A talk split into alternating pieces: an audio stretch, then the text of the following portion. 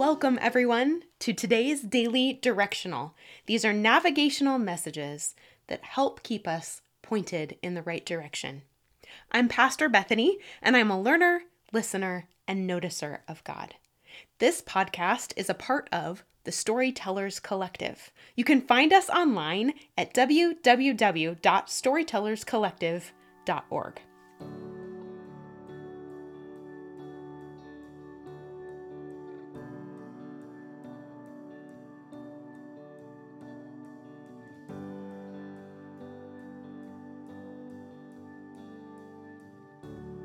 We believe God's story, as told through the Old and New Testaments of the Bible.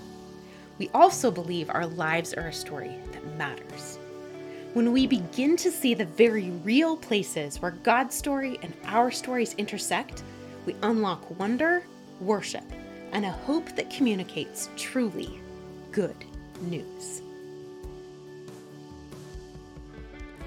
Every day, we desire to turn our focus, our faces, our eyes, our hearts toward the God that our souls love.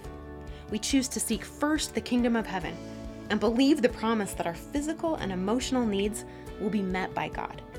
Our God is Father, provider, deliverer, friend, advocate, anchor, redeemer, leader, and guide.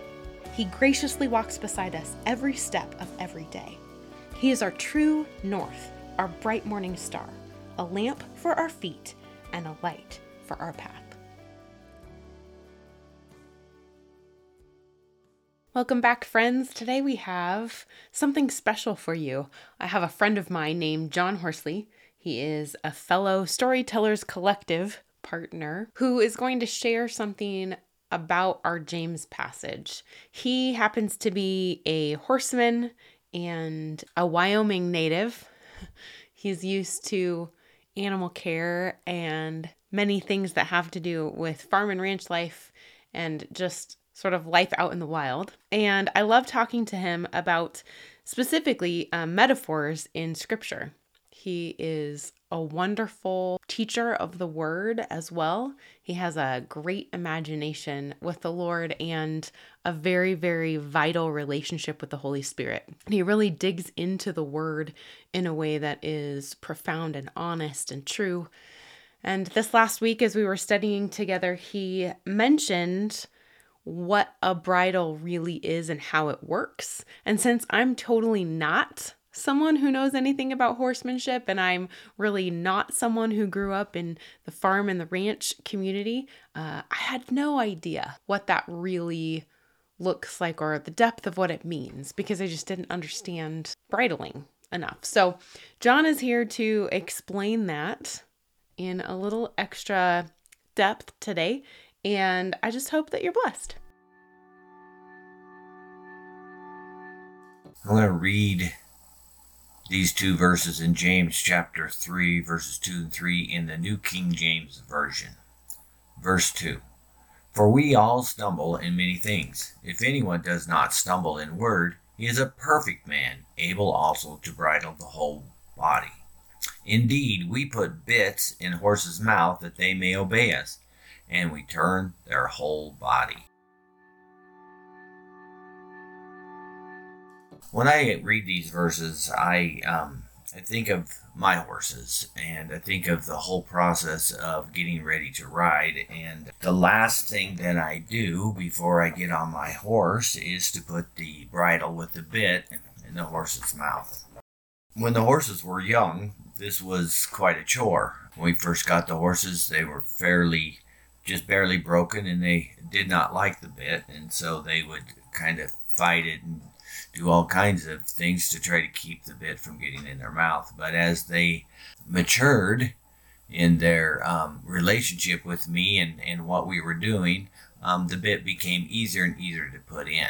And i think the reason for that is at first they seen the bit as being painful and something they didn't like. As they matured and we started riding together and, and learning each other, they realized that the, the bit was the process of being able to know what I wanted when we were riding and know where to go. And they would put trust in my leadership the reason I bring this up is because I think sometimes as we read these scriptures, um, we see the the bit as being a almost a punishment, right? That we are hurting the horse, and that you know if we are to have a bit, um, that is somehow a punishment, and and really, this whole image is of the Holy Spirit controlling our heart and our thoughts, which eventually comes out in our word.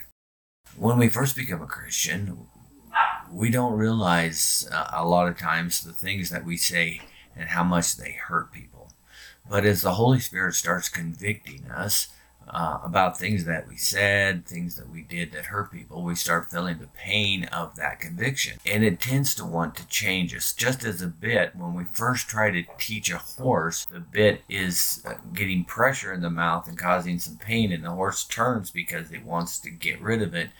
And a good horseman will release the bit then because they complied eventually that is a training tool to show the horse that you have purpose for what you're doing and at the same time to teach them that it is the release of pain the release of the bit that is actually getting them to comply. The longer you go with the horse the less you have to use the bit the more you're able to use other um, training methods the rein on the neck will cause them to turn before they ever get the pressure of the bit, or a foot in the side um, a certain way will get them to do certain things based on the lesson that the release of pain gets them to do something. So when we um, think about that in relationship to our our our God, the Holy Spirit is trying to rein in our tongue so that we are teaching the right truths, that we are showing the right things. And in this process, we start to learn through the Holy Spirit where He wants our heart to go, what direction our heart goes. We see that when we see James talking about it earlier in chapter 1, verse 26. If anyone among you thinks he is religious and does not bridle his tongue but deceives his own heart, this one's religion is useful, useless if you think of this whole idea of the Holy Spirit bridling our our words for the purpose of being useful and not useless. That the bridling of our words is to get us to be able to share the gospel, to share the love of God, to share the good news, to share the things. And every time we speak and every time we teach, which is pretty much any time we're talking to someone else about God, we're teaching. We need to be careful with the words that the Holy Spirit wants us to use. So, the part of this that was so profound to me is the opposite of what I instinctually understood about a bridle and a bit.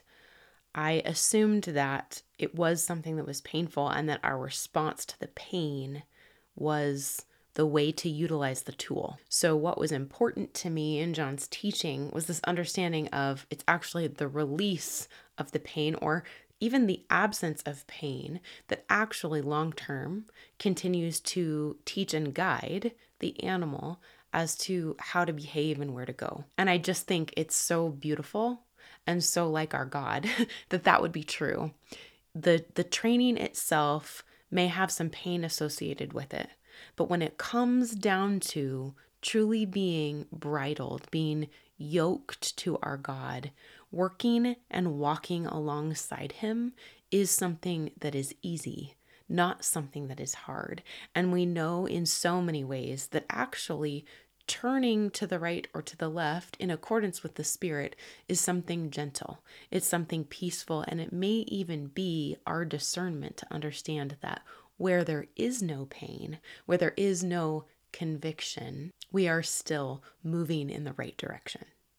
Have a wonderful day, friends.